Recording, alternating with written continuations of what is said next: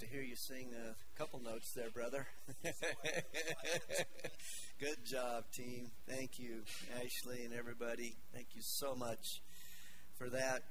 Uh, again, as uh, Pastor Elisha mentioned uh, earlier on, and thank you so much for um, everybody who came last week for our meal and for the member meeting.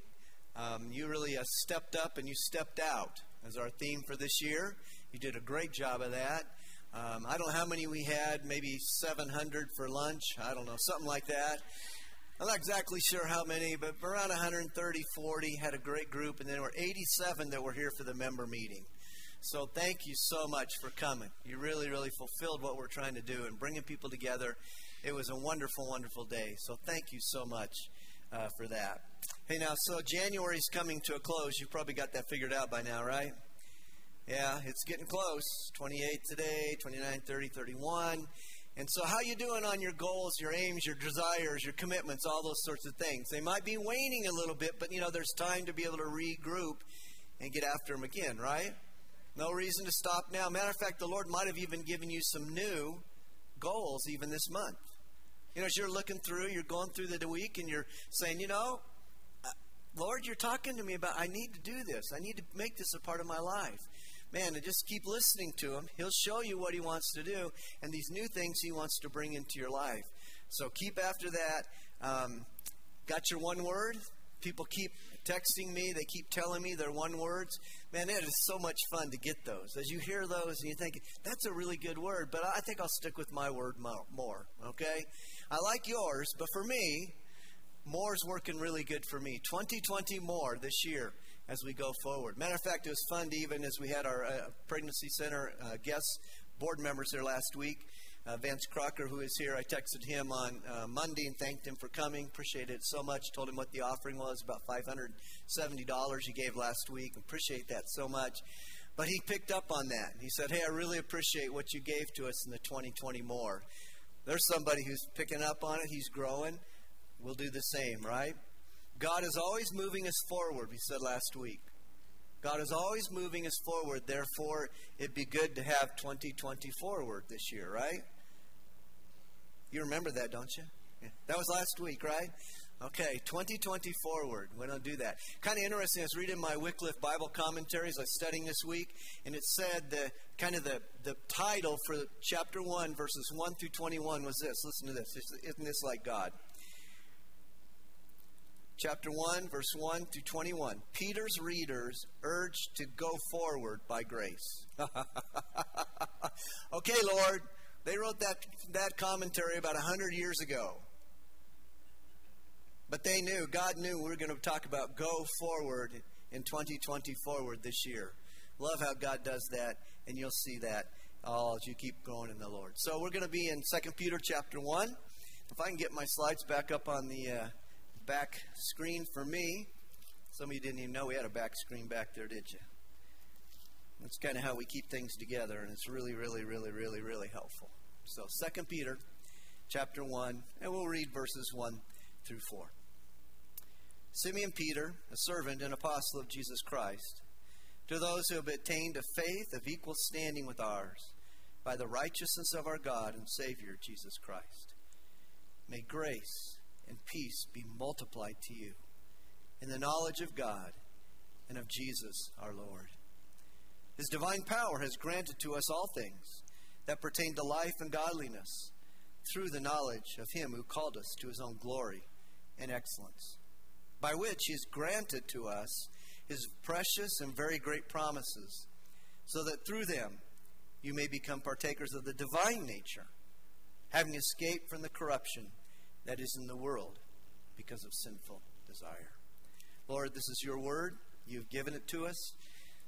It was good for the readers back then in Asia, Bithynia, Galatia, Cappadocia, but it's really good for the readers even today too, in Pueblo West, in Pueblo, even all over the world.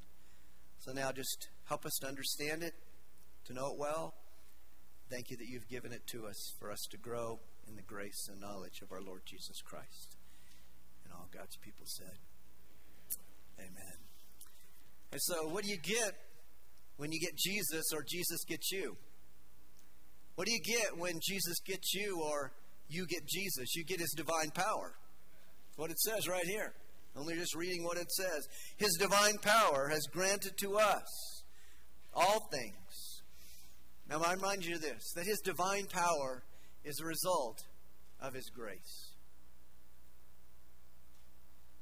Result of his grace. God's riches at Christ's expense, an acrostic you've probably heard. Grace, undeserved favor, a blessing that comes our way. We didn't earn it. No way do we deserve it. And we certainly can say about His divine power, it comes by grace, because it's not anything that's resident in us. I think we can extrapolate from verse 2 that when he says, My grace, may grace and peace be multiplied to you, I think we can see from there that God wants to multiply his grace in our lives in 2020 more, or in 2024 word, right? He wants to multiply that grace in us. He doesn't want just to have just a little bit for us. He wants to multiply it exponentially. He wants it to grow and be a part of our lives. You see, we get His grace. It's been extended to us, but when we accept Christ as our Savior, we get this. We get the, the multiplication of that grace in our lives as we move forward with Him. And I think this. I think that His divine power is resident in us through the Holy Spirit. His divine power is resident in us through the Holy Spirit and the presence of the Holy Spirit. It's often called omnipotence, and Monty referred to that as he prayed uh, this morning. He talked about it. He's all powerful, he's all knowing, and he's ever present. We understand that called omnipotence. Omni meaning all, potence meaning power. All power. He has all power for us and part of our lives. He's and, and interesting questions if you would like to go maybe to a seminary class or a Bible study class or maybe even in your Bible studies. Interesting questions come up about his power. Like, like a question like this Is God big enough to make a rock so large that he can't move? Carol says no. Why, Carol? He has all power, right? He can do anything, okay? So, can God make a rock so big that he can't move it? I think he can't do that because God is not the author of confusion. Why would he confound himself with that, right? Oh, I made a rock so big I can't move it. Hmm, what am I going to do about that? I, I don't think so. You might even heard this song years ago. My God is so big, so strong, and so mighty, there's nothing my God cannot do. The mountains are His, the valleys are His, the rivers are His. Help me out, Alicia. It's handiwork, too. it's all written down back here, but I'm not reading it. My God is so big, so strong, and so mighty, there's nothing my God cannot do. Now, I know the kids have been learning that song in. Um, uh, their, their pre, uh, the Sunday school time, they have a different kind of version of it, different, same words, but different, different uh, tune to it. Now, so, my God is so big, so strong and so mighty, there's nothing he cannot do. It, it, there's nothing that he cannot do. What do you think? Amen? Let me tell you five things he cannot do. Yeah, Judy's down here because she's taught this lesson through Child Evangelism Fellowship, all right?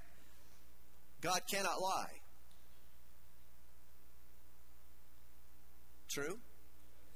Right. He can't sin. Yeah? Yeah, see, it's not true. God cannot do everything, right? Uh, what else, Judy? He cannot, he cannot let you into heaven if you don't receive him as your Savior. He cannot forgive your sin if you don't ask Him to be forgiven of your sin. Let me look at him here. I have him written down here. Make it easy. He cannot let sin go unpunished. There will be a punishment for sin. So, see, it, it's not true. The, the rest of the song's good, whatever the words are that I can't remember, right? It's true, but God cannot do everything. I've heard it said God can do anything He wants. Yeah, he can, but it has to be in character with his nature. Because if it's not in character with his nature, he can't do it. He can only do those things that are in agreement with his nature. Therefore, he cannot sin. He cannot forgive you if you don't ask for forgiveness of your sin. He cannot forgive your sin and let you into heaven unless you have received Jesus Christ. But through his divine power resident in you and in me, through the Holy Spirit, we have everything we need. God tells Peter to write this. We have everything we need to live a godly life. You are not missing anything that will help you to live a godly life. Or in the positive, you could put it this way you have everything you need to help you live a godly life. If you know Jesus Christ, we have everything we need to live a godly life. He says that His divine power has granted to us all things that pertain to life and godliness. So, what are some of those all things that are there? trying to kind of break it down just a little bit for you this morning. What are some of all things He's granted to us to pertain to life and godliness? Well, He's given us His Holy Spirit. Agreed? Yes, He's given us His Holy Spirit. Every believer has the Holy Spirit, Ephesians chapter 1. You have the Holy Spirit, the deposit guaranteeing your eternal life. He's a part of your life. Everybody has the Holy Spirit as a believer in Jesus Christ. That's to help us live a godly life, right? A holy life. That is his name. The Holy Spirit. To help us live a godly or a holy life. We all have the Word. You got it in your hand, you got it on your phone, you got it 17 Bibles at home, right? All the things that are there. We have it right here. He has given us this so that we could live a holy life, a godly life, all things pertaining to holiness and godliness. How about the family of God? Has He given us one another to help us follow Jesus Christ and to live like Jesus? Yes, of course He has. That's why we're a part of the body of Christ, the family of God. He has given us one another to help us live a godly life. What about His promises that are in the Bible? What about His commands that are in the Bible? What about new life? What about spiritual life? What about eternal life? What about abundant life? What about the inheritance that we have, that we're co heirs with Jesus? All these things come together to help us live this life of godliness and holiness, that He has given us these things to be able to help us be able to live a life of godliness and holiness. Now, the next question I'd ask within that is simply this So, what does a godly life look like?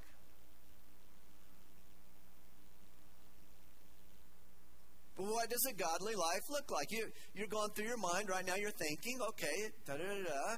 Here's some things I think that it would, it would um, involve. First of all, is that a godly life would involve that I would take time with God, seeking to do that daily. If I want to live a godly life, I must spend time with God, right? To be able to do that. I think a godly life would have that as a part of its life. What else? Let's see, what did the guy write down up here? Um, I think obedience. Now, not perfect obedience because we know that we're going to fail, we're going to sin. We understand that. Even John says that in 1 John chapter 2, right? If we sin, right? We confess our sin. Okay, we don't do that. But but faithfully seeking to obey God. Would you agree with me that that's a good character of a godly life? I think so. I think so. I'm glad you're with me. Yeah. Try to make it easy for you here. Uh, how about growing in your prayer life? I'd say that's probably a part of a godly life to, to keep growing, to keep maturing, however that comes about for you, and, and seeking Him and spending more time to be able to intercede for others and to, to praise Him and to confess and thanks and supplication, the things that are part of the Acts prayer. Uh, telling others about Jesus. Think that's a part of a godly life? I think so. We're called to do that. Go therefore and make disciples of all nations, right? We're called to be able to do that. Um, how about discipling others? Yeah, very definitely. 2 Timothy 2 2, 2 Tim 2 2. The things that you've learned from me, pass on. Give them on to other people so that those people would pass them on to other people too. People that we have this opportunity to be around and help them to grow. Our family members, our friends, people that are around us. Uh, what about using our spiritual gifts? Oh, yeah. I mean, we all have spiritual gifts. We come to Jesus Christ, He gives us spiritual enablements to be able to bring glory to Him and help the body grow. We have all those things. He says we should use those to help people grow and to build the body up. That's a part of a godly life. What about participating in worship and study and being together with one another? No? Okay, all right. Of course it is. A part of what we do. That's why you're here today. That's why we're going to Sunday school in just a few more minutes. I want to encourage you, be a part of it. It's important. That's where you can be cared for and you can also care for others. Take advantage of that. How about looking? Um, let's see, looking. Looking for Christ's return. Think that's a part of it? Yeah? Man, I heard that great song by Steve McWhorter this morning about the Lord Jesus Christ coming back. You haven't heard that song, man, it is a powerful, powerful song.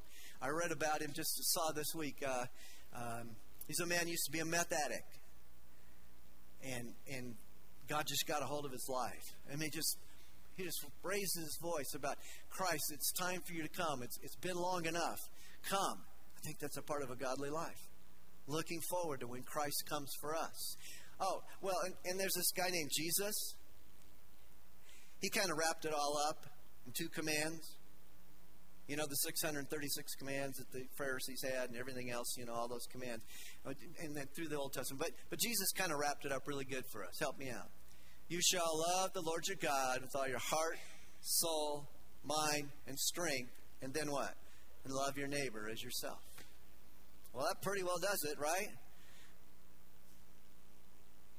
A godly life. He's given us all things that pertain to life and godliness. And for me, I'm thinking that's kind of what it looks like. It, you could add more than that, but but it wraps it all up. Jesus wraps it all up. Love God with your heart, soul, mind, and strength. And these things that I've given you will be a part of your life. They'll be the things that will help you to grow and be a part of what God has for you. Now, if we have been granted His divine power, not just a little power, we're talking about His divine power, all power. If we have that, and He's given us all things that lead to a godly life, why do we offer up such lame excuses for not living a godly life? It's nice of the air conditioning thing to shut off right then. Why do we offer up such lame excuses for not living a godly life? Such as, the devil made me do it. I can't say no. She pushed me into it. I can't forgive. I can't stop pornography or cursing or uh, my addictive behavior. I don't have time. I'll do what I want to do and then I'll ask for forgiveness. How about that, God? You told me to ask for forgiveness, but you know, I'm just going to go ahead and do it anyway. Do you ever offer up any of those lame excuses? Yeah, probably all have at some point in our life, right? They're really lame considering that we have His divine power. We have everything we need for life and godliness to be able to live the life that He's called us to. And I think as we read through this passage, we see that as He's talking about these things, we can live that life. We understand His divine power in life as we understand the knowledge of Him who called us to His own glory and excellence at the end of verse 3. I remind you that this theme of knowledge of God is resonant all the way through this book chapter 1, verse 2. May grace and peace be multiplied you in the knowledge of God. Verse 3, as we just read, as we go through, through the knowledge of Him who called us to His own glory. In verse 8 of chapter 1, in the knowledge of our Lord Jesus Christ. In 220, through the knowledge of our Lord and Savior Jesus Christ. In 318, as he finishes the book with the bookends, he talks about, but grow in the grace and knowledge of our Lord and Savior Jesus Christ. To Him be the glory both now and to the day of eternity. Amen. But there's other uses of the word know and knowledge in this book in chapter 1 verse 16 in chapter 120 and 2 9 221 and 317 10 times in 61 verses he talks about knowing God, knowing, knowledge, putting it into our lives. It's a theme that goes all the way through this book. And as we have a knowledge of Him, as we grow in our knowledge of Jesus Christ, we're going to understand His divine power. We're going to understand all the things that He's given to us for this life of godliness, and we'll want to bring honor and grace to Him. Now, I was trying to think so, how do we get this knowledge? I was thinking of uh, these, these items. First of all, we look out and we see His creation. Do you agree with me? When we see his creation, we get the knowledge of who he is. That's Romans chapter 1. He talks about that. Everybody, when they look out, they got an understanding that there is a God and that He has created what He's put before us. Please understand this God created it, it didn't happen any other way. There's all sorts of theories going on with that one, but God created it. Go back to the first verse in the Bible. In the beginning, God created the heavens and the earth. That's how it happened, how He put it together. How about this? We look into His Word and we read His protective commands. We look into His Word. We look out and see the creation, but then we look into His Word and we see what He has given to us and what He has for us. We look inside and we listen to the guiding of the Holy Spirit. That's how we know about Him. God, reveal yourself. As the Holy Spirit's in me, help me to understand who you are, this knowledge that you have for me. We look around and we participate with the caring church family. We grow together in the Lord Jesus Christ. We, we understand God better as we're together and we move together and be a part of all our lives. All these help us to know and to understand who God is and to see his power. As we understand his knowledge, as he reveals himself, he, he shares himself with us, we get to know who he is. But, but you remember this knowledge is just not for knowledge's sake, right? for head knowledge. Just we, we don't just want head knowledge, but this knowledge is to be applied, put into practice for it says here, for his glory and his excellence, through the knowledge of him who called us to his own glory and excellence. We have this knowledge of him, right, so that we can bring him glory, as we sang earlier today, holy, holy, holy, give him in glory, and to recognize his excellence among us. You see, when the Lord receives glory, when we practice right, godly thinking that leads to right, godly action. Now, I came across this this week. It's kind of a little bit of fun for you this morning. Let's give, go to the next slide if we would. Said the horse, You can lead a human to knowledge, but you can't make it think. you don't know that you can lead a horse to water, but you can't make him drink, okay? You can lead a human to knowledge, but you can't make it think. Knowledge is all around us, right? But doesn't mean we do anything with it. We don't even think about it. Oh, my goodness. It's evident that God created the heavens and the earth, yet there's people who say He didn't create the world. It took Him millions of years. It didn't take Him millions of years. He's got divine power. He's capable of doing it in six days, my friend. He's capable of doing it in six days. Think. We have knowledge all around us, it's right there. But sometimes we don't do a good job of thinking and putting it into practice. Jim Weidmann leads Heritage Builders for you who have kids, and it's a great organization. It's worth looking up. They have uh, monthly projects, object lessons you can do with your kids to put it there. If you have grandkids, you could use these. But Heritage Builders, great organization. I think it's out of Denver. It used to be out of Denver. But he said this knowledge without application is only information. But knowledge with application is transformation. Our lives changed, things moving in the right direction. If it's just knowledge and we don't put it into practice, it's just information, it's just out there for us. We might not even be able to think about it, right? Says the horse. But when we apply it, that's transformation. That's what happens in God's life when we take the knowledge of what He has for us and we put it into practice and we do what it says. Solomon might just call that wisdom. Thank you. Somebody's right there, right? Solomon calls that wisdom. Knowledge, taking knowledge, what's out around us, and then applying it as wisdom so that, so that we're skilled or experts in godly living. My definition of what a wise person is somebody who's skilled and is an expert at godly living. They're pursuing it with the heart, soul, mind, and strength. James put it this way don't merely listen to the word, do it, right? Don't merely think about it. It's good to think about it. Yes, it's right.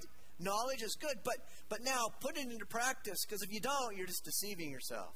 Like a man who looked at the mirror early this morning and said, "Well, I look pretty good," when you didn't really look very good at all. put it into practice. Do what it says. Be a wise person. And lastly, think about this. That's pretty good, wasn't it? Nice little transition right there. Lastly, think about this. He has called us, it says. He's called us to his own glory and excellence.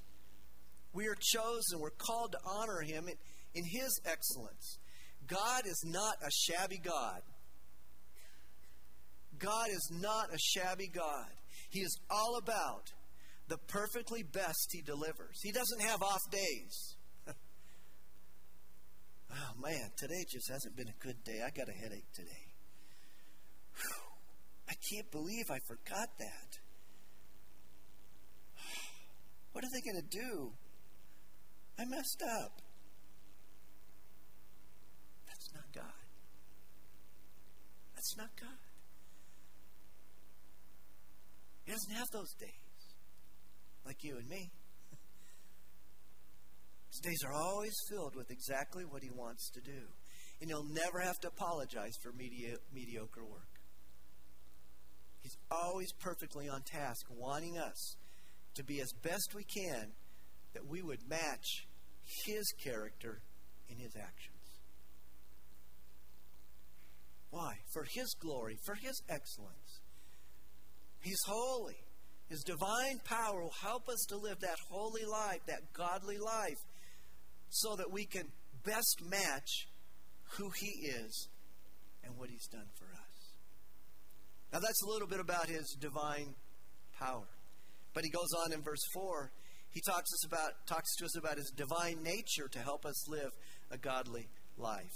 He's granted us, it says in verse 4, by which He has granted us his precious and very great promises. Again, you recognize you probably saw in verse 1, the word granted is there. Do you see that? His divine power has granted to us.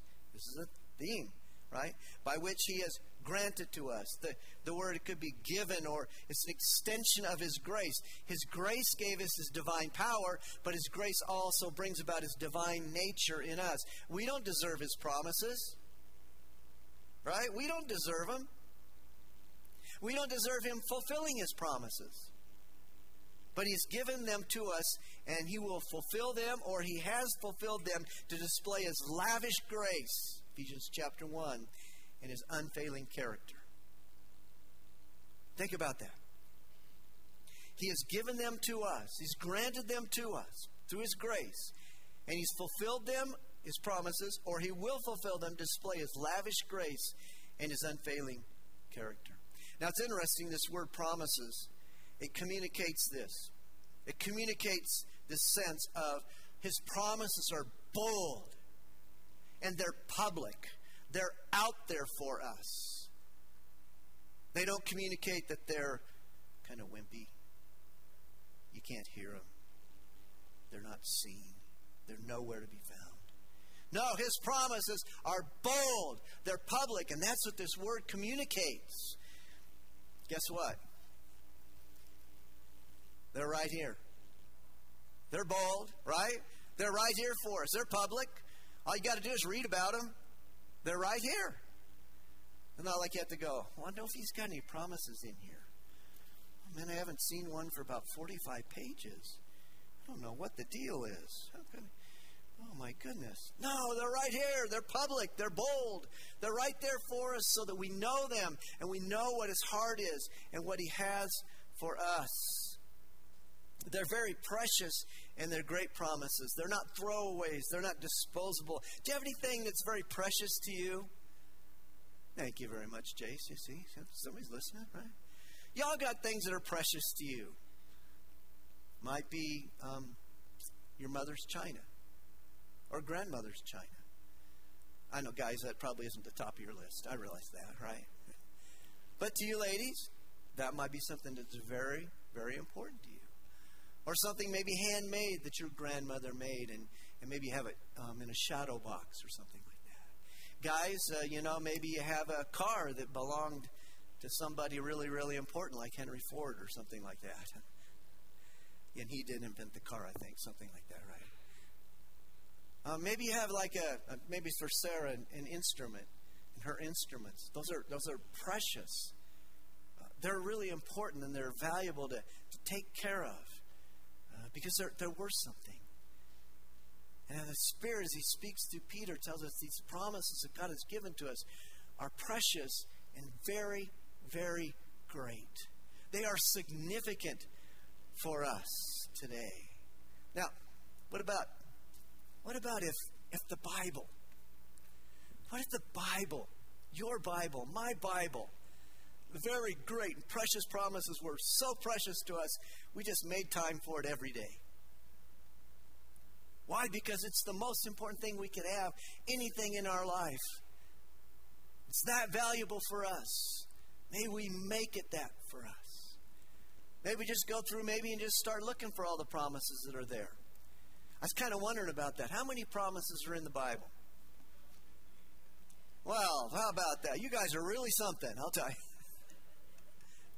Now, let me understand how you get that. Um, some people have said there's 30,000 promises in the Bible. We kind of find that might be just a little bit far fetched because there's only 31,000 verses in the Bible. All right, so that probably didn't work. But a man, I'll give you his name here. I got it written down here. Everett Storms, many years ago, was a school teacher in Ontario, Canada. And he wanted to know how many promises are in the Bible. So for a year and a half, he did a study. He read his Bible 27 times in that year and a half, writing down all the promises. And he came up with how many? Well, you did it better the first time. Know what the deal is. Now, same thing, 8810. You're wondering if he came up with that. I know that's right. That's what he came up with 8,810 promises in the Bible. Now, I don't know if that's perfectly accurate, but what, what it tells me is he did a lot of work. he did a lot of work to come up with that. But also, it tells me that's a lot of promises. That's a lot of promises. If there's 31,000, um, a few letters after that, prom- uh, verses in the Bible, that's a lot of promises that are found in the Bible. Now, again, uh, we used to sing a song many years ago. The little gospel chorus went something like this Every promise in the book is mine. Every chapter, every verse, every line. All his promises of, of his love divine. Every promise in the book is mine. Yeah, what do you think? Every promise in the book is mine. Nope, that's not true. Let me give you an illustration. God told Abraham he's going to have a son. Was that for you? No, that's for Abraham. It's a promise, yes, right? But it wasn't for me. Now, I do have a son, but God didn't make that promise to me. He made that promise to Abraham. What about Jesus when he's talking to Peter? We'll go to verse 13 and 15 in the first chapter. Peter refers back in those verses. He says, I'm getting ready to die. I'm giving you this information because Jesus told me I was going to die. That's not that's a little paraphrase.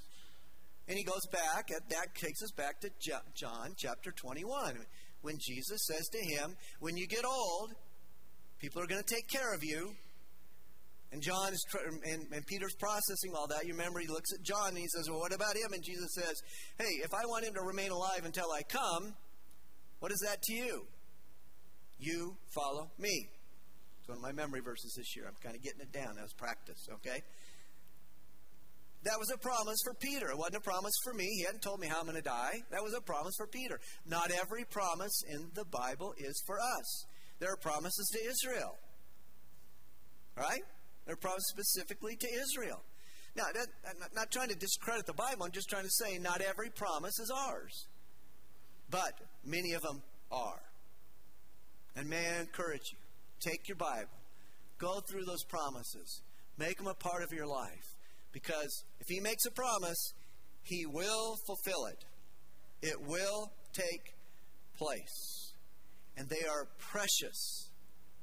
And they are very great promises. Thou will keep him in perfect peace whose mind is stayed on thee. Isaiah 26 3. That's a good promise for us. He will keep you in perfect peace if your trust is in him. That's a promise that we can take.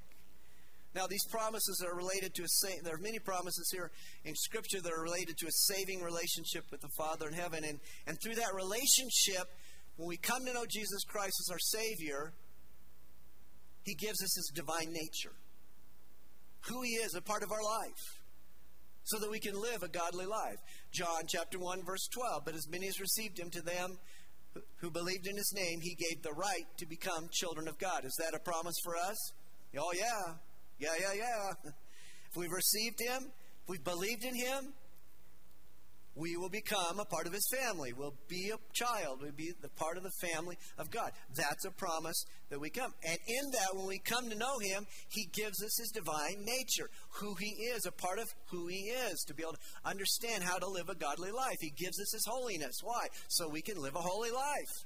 We have it resident within us. Think about this. Once we have become partakers of the divine nature through salvation, we will have escaped from the corruption that is in the world, as it says in verse 4 here. Think about this. When Christ saves us, he takes our feet out of the miry clay and he places them on the rock of Christ. Out of the sin that we're in, he takes our feet out of that miry clay and he places us on the rock of Christ. We pass from death to life. John chapter 5, verse 24. We pass from death to life. We're no longer a slave to sin, but a servant of the Savior. We will not be judged for our sin because Christ took the judgment for our sin on himself on the cross. Romans chapter 8, verse 1. Therefore, there is no condemnation for those who are in Christ Jesus. We don't have to pay for our sin. We're not to suffer for our sin if we've come to know Jesus Christ. There's no condemnation that is left for us because Jesus took our condemnation. He goes on in verse 2 of that, where Paul says, For the law of the Spirit of life has set you free in Christ Jesus from the law of sin and death. You're not bound under it anymore. That's a promise for all of us that have accepted Christ as our Savior. And I think that's a little bit of the sense we've escaped from the corruption that is in this world. But I think it also, we can take that phrase and we can also apply it to us today. That when we come to know Jesus Christ and we seek to live how He wants us to live, we can escape from the corruption that is in the world because of our sinful desire. We can have victory over what is around us. His holy nature is our holy nature. We have His divine nature. He is holy. We have His divine nature, therefore, we are holy. His resurrection power is our resisting power.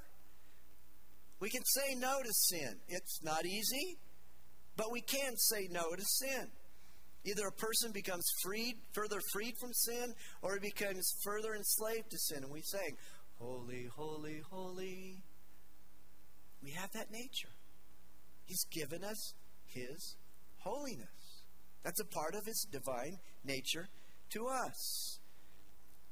I don't have all the verses up there. I couldn't quite get them on the uh, screen there. but, but let me just read them to you. I'm going to turn over here to Galatians. This is so, so good. Galatians chapter 5, verse 13. I'm just going to kind of read these. For you are called to freedom, brothers, sisters.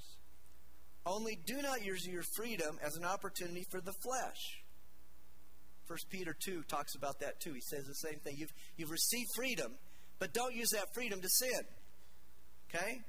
But use it as an opportunity to, to love and to serve one another. But I say to you in verse 16, he goes on, but I say to you, walk by the Spirit. You have the Spirit. He's a part of your life. He's the divine power. He's the nature, part of his nature. I say to you, walk by the Spirit, and you will not gratify the desires of the flesh. For the desires of the flesh are against the Spirit. There's a war going on. And the desires of the Spirit are against the flesh.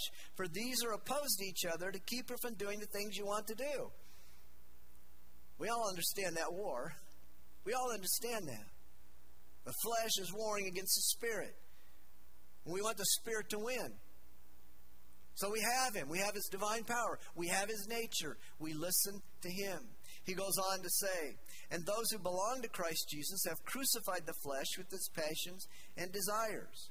If we live by the Spirit, let us also keep in step with the Spirit. Okay, Spirit, we're going. Yeah. This is good. Yeah. This is good.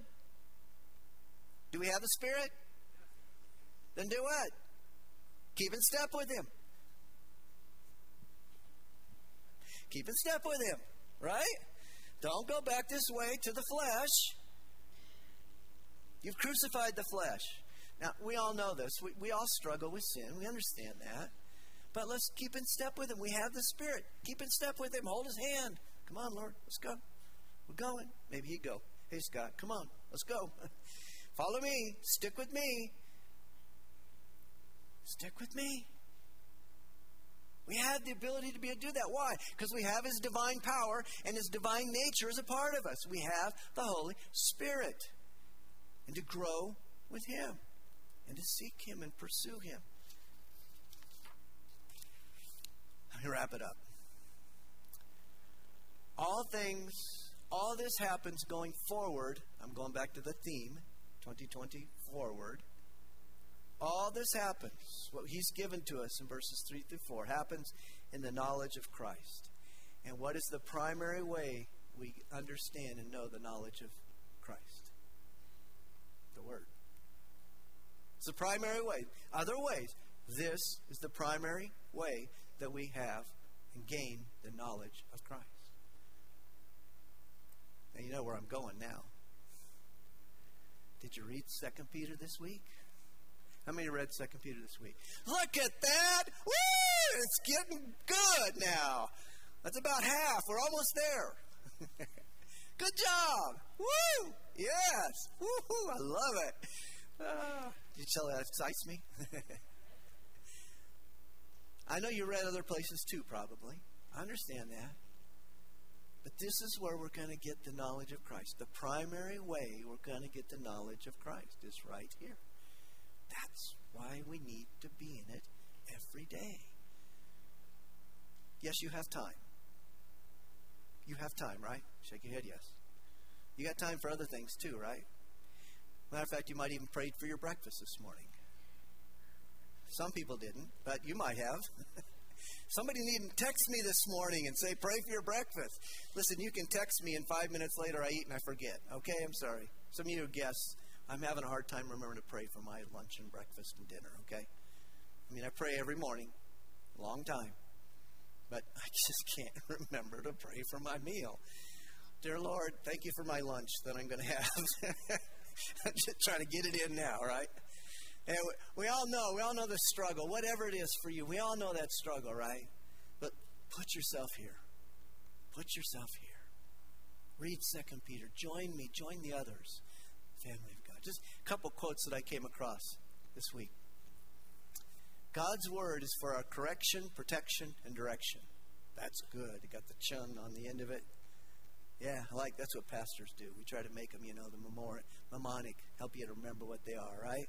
Okay? Protection, correction, protection, and direction. It is inconsistent not to have time for Christ and to wish to spend eternity with Him. Man, when I read that one, I'm thinking, whoa, yeah. You see, because you, you think about this. I kind of talk about sometimes in funerals and memorial service, you get to this. Listen, if you don't want Christ on the earth, why would you want to go to heaven and be with Christ in heaven? I know that's pretty blunt, but it's just really true. You're not interested in Jesus Christ on the earth, why would you want to be Him with him in heaven? You, you probably don't want to because it isn't part of your life. I hope they would. But the same thing is there. If, if we don't have time for him now, why, why, why would we want to go to heaven and be a part of what he has for us, right? And then this is a really good one. Uh, let me read this to you. This was in Baptist Press yesterday. Uh, this is from a, a, pastor. He works with young adults. And he, this, listen, this is so good. Recently, our young adults spent their winter retreat focusing on reading the Bible together aloud. No special speaker, no DVD teaching. They simply gathered and read as much of the New Testament as possible over the weekend. Can you imagine going to retreat and just reading the Bible? I mean, who's ever thought of that idea, right? they just read the Bible out loud with one another. They read all the way through 1 Corinthians, completing 149 chapters. They have 111 chapters to go to finish the Bible. Good for them, he said, for Bible engagement makes a difference in our lives. Bible engagement makes a difference in our lives. As I was looking up the words to Holy, Holy, Holy this morning, I saw a book just right next to where the hymnal is.